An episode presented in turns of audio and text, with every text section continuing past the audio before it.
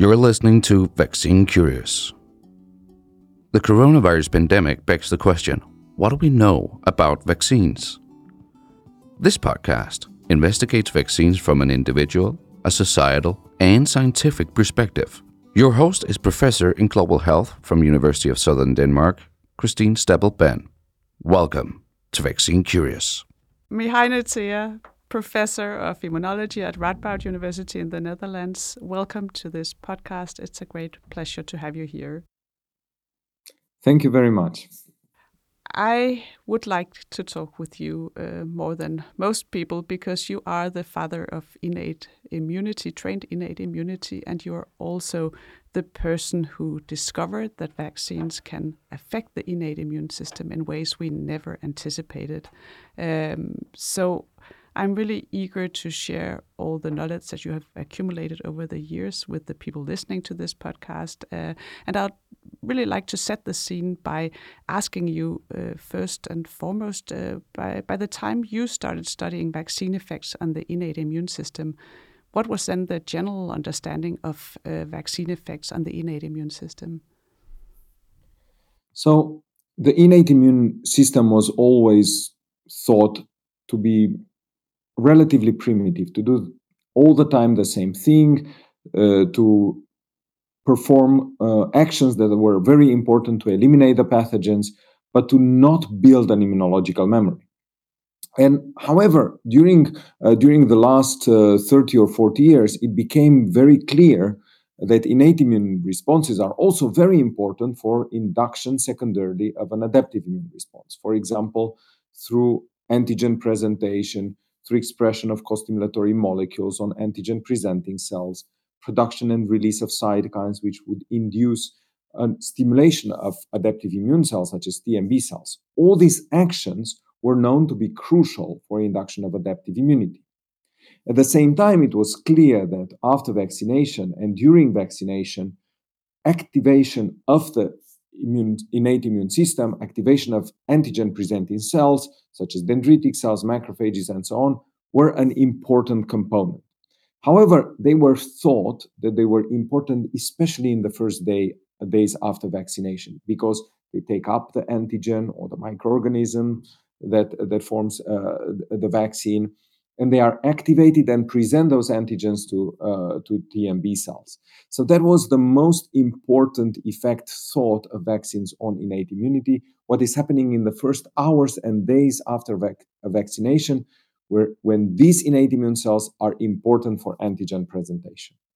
And I guess that's what we will also feel when we get a vaccine and we get these side effects that everybody knows within the first days of vaccination. That is the the signal of your innate immune system being activated, right?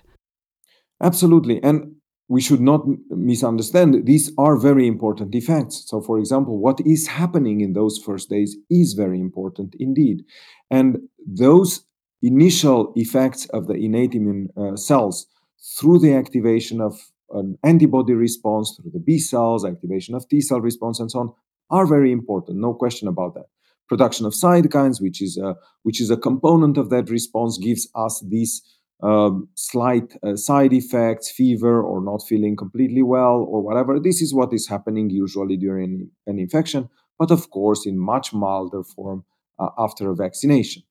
And and at that time, when you started studying vaccine effects on the innate immune system, it was just believed that this would take a couple of days, and then the adaptive immune system would would start building, and this what was what would then create the the immunity towards the pathogen when you met it uh, again. And and basically, the role of the innate immune system was over after this initial kickoff. Absolutely correct. That is that is what was believed, and that is what we believed as well. I, I, must say. I mean, you so, are no exception to the rule. So, what changed your uh, your way of thinking about this? Well, to be very honest, I would like to say that oh, we were so smart and some uh, suddenly we got a fantastic idea. But to be very honest, it was more uh, more that we have observed in one of our studies something that we were completely unprepared for, uh, uh to put it this way. Uh, we were doing a study on BCG, and we were studying how BCG influences the expression of toll-like receptors. So, why, um, why were you doing this study? In the first well, place? we were doing these studies just to understand how the antigen presentation is uh, stimulated during the first uh, those first um, hours and days. How how the initial recognition of the pathogen of Mycobacterium tuberculosis, or in our case, Mycobacterium bovis, was recognized by antigen presenting cells. We were just interested to uh, to know uh, what is happening. So you were not interested in a vaccine as such. It was more like it was a model of an infection. Yes, yes, it was more like a model of an infection. And we expected that maybe there would be some changes in the expression of these toll-like receptors on antigen presentation cells uh, during vaccination. And we have used uh, Mycobacterium tuberculosis as a stimulus after the people were vaccinated, but we also wanted to take a control microorganisms, uh, microorganism which had nothing to do actually with uh, with mycobacteria. And we had in our laboratory Candida albicans because our group was traditionally working uh, a lot with uh, with fungal pathogens, and we thought, well, we take a fungus just as a negative control. We expected that BCG would not influence the recognition and the stimulation of cells uh, by fungal pathogens. And, so, just to, to to recapitulate, you were vaccinating some some adults. Uh, I guess it was Correct. medical yes, medical yes, students. Some young, some young people. They, they were getting vaccine anyway because they were going for internships in, in Africa basically, and they got a BCG shot anyway as a as a part of the prevention measures. As a uh, vaccine uh, against tuberculosis. Um, yes. Yeah. Yes. And and then you and, took blood samples. And we took blood samples before they get the vaccine and after they got the vaccine, and we re-stimulated their innate immune cells with both Mycobacterium tuberculosis and with Candida albicans. And we wanted to compare those two. And the expectation was that the response towards Mycobacterium tuberculosis might be different, but the response to a fungus, which had nothing to do with, uh, with BCG, would be precisely the same after BCG vaccination. But uh, to our surprise, what we saw is that the response not only against mycobacteria was different, but also the response to the fungus. And we could not understand that actually. And uh, initially we thought we made a mistake. So we repeated the study and we obtained the same. And then we asked ourselves, well, some, something must be going on. And we could not explain this changed response based on the adaptive immune response, B cells and T cells, because they are uh, they are antigen dependent, so they are very specific towards the uh, towards the pathogens which are contained in the vaccine. So we could not explain that. And then we started to look at the innate immune responses, at the innate immune cells, to see whether, contrary to, to what it was believed, they might also be changed after the BCG vaccination. And what did you find? Well, we did find indeed that that the response of innate immune cells, and we started to look initially at monocytes and macrophages, they were much better after BCG vaccination, and not only against mycobacteria, the component of the vaccine, but against any type of other microorganisms. We, we, we tested uh, fungi, and then we started to test uh, bacteria, gram-positive bacteria, Staphylococcus aureus, components from gram-negative bacteria, lipopolysaccharide and it was a non-specific improvement of the function of these cells, which lasted actually for weeks and months. And, and, and that was very surprising also because, because the, the lifetime of a monocyte in the circulation, for example, is only two or three days. And we were seeing these effects for three months and even one year after, after the BCG vaccination. And then, then we performed additional studies and we discovered that BCG vaccination was was changing actually the entire uh, the entire development of the monocytes and macrophages and other innate immune cells, starting from the bone marrow progenitors, and um, and now we understood also that this might be might have important clinical implications, and of course we.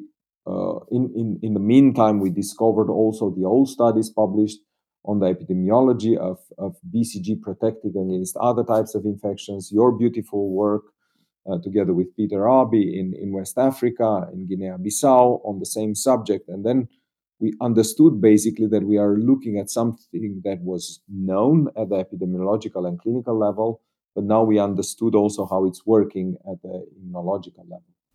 And that is absolutely fantastic because I think the epidemiological findings for a long time were dismissed because it was it seemed implausible that a vaccine like BCG developed against tuberculosis could protect against uh, so many other diseases. But but this uh, whole mechanism of of entering the bone marrow, uh, BCG being given as a vaccine, but entering the bone marrow and reprogramming the the innate immune cells so that the, well, you can say the mother innate immune cells, so that they will give rise to generations, uh, and and you see these effects months and years after BCG vaccine that that the innate immune cell system has has changed. That's that's really a, a fantastic uh, discovery. Vaccine curious. Can you can you tell us just a bit about what takes place within the cell because uh, that's also one I think major discovery from your group that how this reprogramming takes place. Just briefly. Yes. So what what we thought is how is it possible that this changed effect on the function of the cells would be so long lasting because uh, because that was not possible to uh, to be mediated by the same mechanisms as in T and B cells because those mechanisms are not available basically in innate immune cells, such as uh, um, antibody gene rearrangement and so on. And we thought we, we started to uh, to think very simple. Well, we see a change in the function of the cell. So this is mediated basically by different proteins that are mediating those uh, those function. And we took as an example and as a model uh, production of pro-inflammatory cytokines. And, and we have seen that the production of pro-inflammatory cytokines was strongly increased after after uh, BCG vaccination, and actually also after other uh, other components of, of microorganisms. And and what we have observed is the following: is first of all that this in long-term increase in, in the synthesis of pro-inflammatory cytokines and other proteins that are necessary for host defense is regulated at transcription level, so at RNA level. And then we thought also, okay, so what is what is able to regulate, to, to give long-term regulation of gene transcription? And those were described in the last 10 years, let's put it this way, 10, 15 years, as epigenetic mechanisms. So these are biochemical processes that take place in the chromatin, in the DNA, in the, in the nucleus of the cell, which are independent of the actual uh, base pair uh, follow up in, in the DNA. There are chemical changes that take place in DNA, for example, DNA methylation, or that take places in the histones, which form the nucleosomes uh, that that determine the uh, the architecture of the of the chromatin in the in the cell. And what we discovered is the following: um, it was known discovered by other people that a cell, if it doesn't need to produce a certain protein, the chromatin in that genetic locus is closed. It's very tightly packaged, so it cannot. Uh, uh, so the transcription factors cannot bind to the promoter of the gene, and gene transcription doesn't take place because it's not needed. And that is true, for example, for uh, for genes important for for host defense in an innate immune cell that is not activated. There is no infection, there is no need to produce these proteins. So the chromatin is very tightly packaged in, in, those, uh, in those loci. Uh, however, when, when we encounter an infection, the cell recognizes the pathogen, they induce uh, uh, intracellular signaling upon recognition of the pathogen, and that induces an opening of the chromatin in the places which are necessary for host defense. And that is, that is taking place by uh, chemical modifications in the histones, in the proteins that, that form the chromatin together with the DNA. And there is methylation, acetylation, phosphorylation that takes place in, in these histones. And this determines a change in the chromatin architecture, a more opening of the chromatin, and in this way, um, in this way, the uh, uh, the gene transcription take, uh, can take place. We always thought that when the infection is eliminated, these chemical changes in the histones are lost. The chromatin collapses in a, in a closed uh, uh, conformation. The gene transcription stops. And every time when the cell is activated, the same thing takes place once again.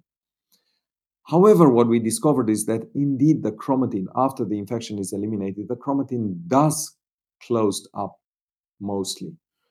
But all these chemical changes that took place in the first uh, uh, place are not completely lost. Some of them are retained. Some of them are lost, but some of them are retained, especially methylation of histones in, at certain uh, places in the chromatin uh, stays there. And they actually bookmark the places in the chromosome that are in the, in the chromatin that are necessary for host defense. So basically, it's like a book. When you close the book, you cannot read it. When you need it you open it you look at the page that you need you, you start to read instruction what do you need to do when when an infection take place? And we always thought well the book closes when the infection is eliminated and you have to open it again uh, during a new infection and that is true. But the change now is that in that book there is a bookmark now. So these bookmark are these chemical changes in the histones and when you need again the book to be open, you, you have a bookmark there. You can open the book at the right place much easier, much quicker, because you have that bookmark. And that is precisely what is happening basically in the cell which encounters a second time the infection or after a vaccination, because those genes which are necessary for host defense are bookmarked. So the chromatin can open and can be activated much easier now because of these bookmarks. And that explains the improved responsiveness and improved host defense after a BCG vaccine, for example. That's that's so well described. Uh, I can I can see Rasmus nodding here, uh, and he's not an immunologist. So I think that that is really a, a beautiful description of how the cell's uh, phenotype has been uh, changed. Mihai, but but the the curious thing here, and and you uh, alluded to that is that normally the innate immune cells they wouldn't last very long. So even if you put the bookmark into the innate immune cells that that, that are present in, in the body uh, at the time of the infection, they would die, and with them that knowledge that they had acquired, the bookmark that they had acquired. But but the the beauty is here, as I understand it, that the BCG will enter also the bone marrow or parts of messages, at least from BCG. I don't know if you've become if you've come closer to what it is that enters the bone marrow, but it, but if I understand it correctly, it puts the bookmark also in the mother cells of the innate immune cells, so that they're all the cells that they will subsequently produce will have, at least for a period, will have this uh, bookmark present. Absolutely correct. So that is what we asked ourselves also how is it possible that we see these bookmarks also after three months and so on while those monocytes and macrophages are long gone either died or are in the tissues and we cannot collect them.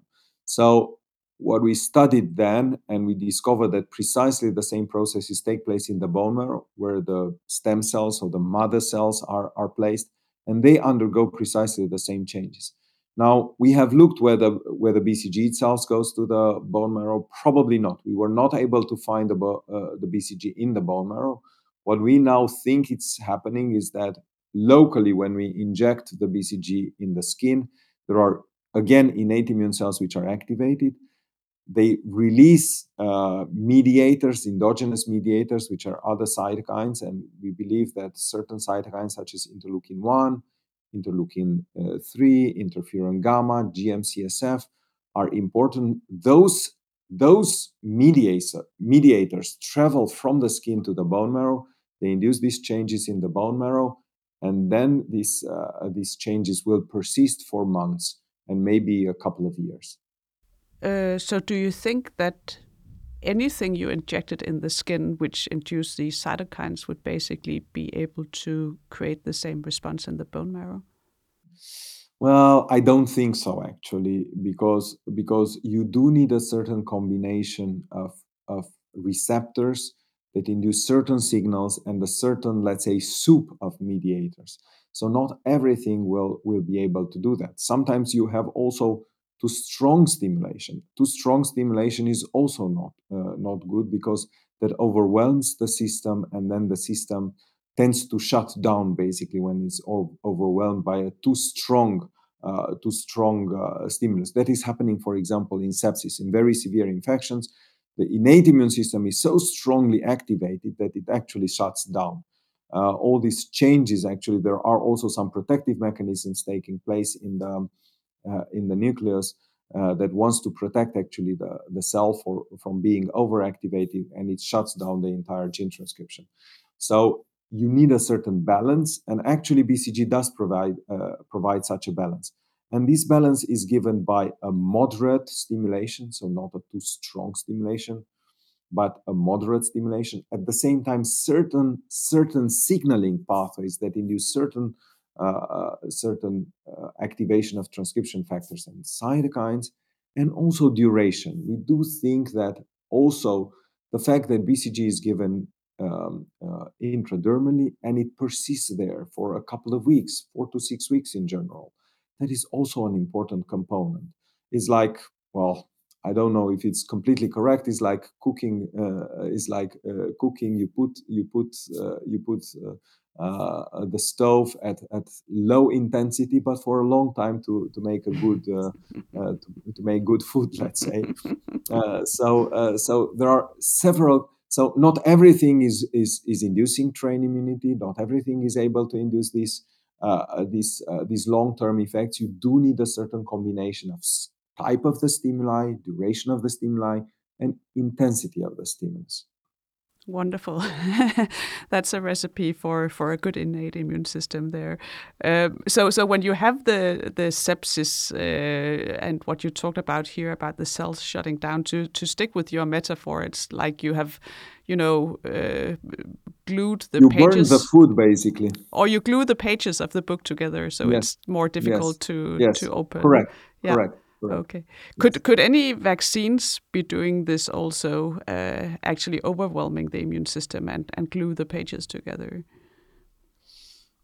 Well, it, it is possible that that some of them are doing it. Um, uh, there are some indication that some some vaccines induce rather um, a more uh, a more tolerant uh, phenotype of the innate immune system that they downregulate cert- at least certain components of the innate uh, response. There was a very interesting uh, study, for example, for balipulendron uh, last year in Cell, who showed the difference between uh, influenza vaccines which were without an adjuvant or with an adjuvant, and, and some influenza vaccines which are non-adjuvanted, so they were stimulating the immune system without a very strong innate immune response they were rather inducing a tolerant phenotype of innate immune cells, so not responding strongly the second time, whereas adding an adjuvant to the uh, to the influenza vaccine induced a very good and very nice antiviral long-term uh, trained immunity phenotype. So yes, indeed, and this is one of the most important areas of research now, I think, in trying to understand what are the ingredients, let's put it this way, in a vaccine that can induce an improvement or a downregulation of the immune response. We also have to realize that not even, even the vaccines that induce strain immunity, not all of them induce precisely the same program. So you can you can put the bookmarks at different pages in the book. Sometimes you put the pages uh, uh you put the bookmark at the page which is uh, giving you the instruction for antibacterial host defense and sometimes for antifungal or sometimes antiviral host defense. So we also try to understand how to make different recipes, let's say, of, uh, of innate immune responses, of training immunity res- uh, responses, depending on the type of vaccines and the type of protection that we want to uh, to achieve. Of course, ideally, we would like to achieve a very broad protection, both against bacteria, viruses, maybe fungi, but uh, but there is still uh, work to do. Do you think uh, that it will ever be possible to completely mimic what the live vaccines like BCG are doing? Because, uh, as you know, also we've seen these beneficial effects on the immune system and the, the reduction in subsequent risk of infection for, for several live vaccines. And what they seem to be in, to have in common is the fact that they are uh, alive and, and at least to some extent replicating, perhaps also. Will, will that ever be possible to mimic artificially, do you think? Uh, it is it is a very difficult question. It would be very tough in any case because, of course, there are many things that are happening at the same time. When you induce with BCG, for example, in fact a very mild infection. It is a very mild infection that we induce intradermally. Um, there are many changes taking place, and some we know and some we don't. And at this moment, we are trying to mimic, especially the things that we know, but we will not mimic the things that we don't know. And it's it's always very tough to to build completely, um, uh, let's say, um, the same uh, the same model, the same picture that you have with with a live infection. Um, I do think that that we could improve some of the non-live vaccines to include a trained immunity response. I think that is possible. Whether that would be possible to mimic fully what a live vaccine is doing, I'm not sure. We have to see in the next mm-hmm. uh, couple of years. We also try should try to understand uh, where what are the components in which we can also improve the BCG response because also the BCG response is inducing a very interesting and important uh, non-specific effect, but it's also not giving a complete full uh, a full protection. So uh, so being able to understand exactly what BCG is doing, what it is also not doing, maybe maybe combining uh, components of, of, of, other types of vaccines with BCG to improve the response uh, towards certain pathogens uh, or towards towards other types of microorganisms would be also a very important area of research. We see, for example, with BCG that can induce stronger protection against certain type of infections than against others. We were just studying uh, these past two years, and we have observed that, for example, BCG apparently induces a much better protective response against influenza uh, vaccine against uh, against influenza virus and flu than against COVID-19, for example. Uh, although we do see effects also on COVID-19, they are much stronger for influenza. Why is that? How can we improve that? So all these are very important questions uh, to be answered. So, so yeah, you have uh, you've already started answering my my last question, which is about what what is now on your research agenda, and and I think what to summarize what I understood was that both looking more into what uh, would cause innate tolerance uh, and and how to um, change that with with whether one could give, for instance, uh, uh, uh certain substances uh, that that would reverse an, an innate tolerance uh, induced by a vaccine, for instance, but also understand more in depth the effect of the live vaccines on on different pathogens, and I guess also why it works better in some individuals than in other individuals. But but are there is that rightly summarized first, and and secondly, what what else would be on your your research agenda um, and and with with which overriding uh, uh, sort of aims Yes, this this this is a very good uh, summary. Actually, we try to understand again uh, in depth what uh, BCG is doing, but also other vaccines such as MMR. We are trying also to understand variability in different type of populations. For example, in young versus old, in men versus women, in individuals from different geographical location, trying to understand the variability in the human population. That is also very important. We can learn a lot of that. How can we improve that? That is very important. How can we use it in, in, in different uh, situations of populations at risk? Uh, pandemic being an example, but also the older age, for example, uh, very important. We are trying to understand exactly also how can we improve that uh, that response uh, trying different uh, combinations uh, of, of, of, vaccines and adjuvants. And also we are trying to to bring that more and more also towards therapy. One one important area that is close to our interest is uh, is that of immunoparalysis caused by sepsis for example can we restore it? Can we improve it? So to uh, to improve the outcome of sepsis which is unfortunately even now uh, not good enough. There are a lot of people who are suffering and a lot of people unfortunately who die from sepsis every year. So we try to see whether we can improve um, uh, sepsis immunoparalysis uh, for that. And also to learn and the last area of research in which we are also very interest, interested is to learn from infections and try to to use these approaches also in other diseases. We are learning now a lot from BCG, and BCG is also used, for example, in certain types of cancer. And we are trying to uh, to identify the components from BCG who are who are working and inducing anti-cancer effects, and trying to build new uh, uh, new uh, medicines, basically that can be used for immunotherapy of cancer. That is one last uh, major area of research in which we are also very interested. So this is both related to, or I can understand also for, for, for, good reasons, very much related to the patient care of the septicemic and, and people who already develop cancer.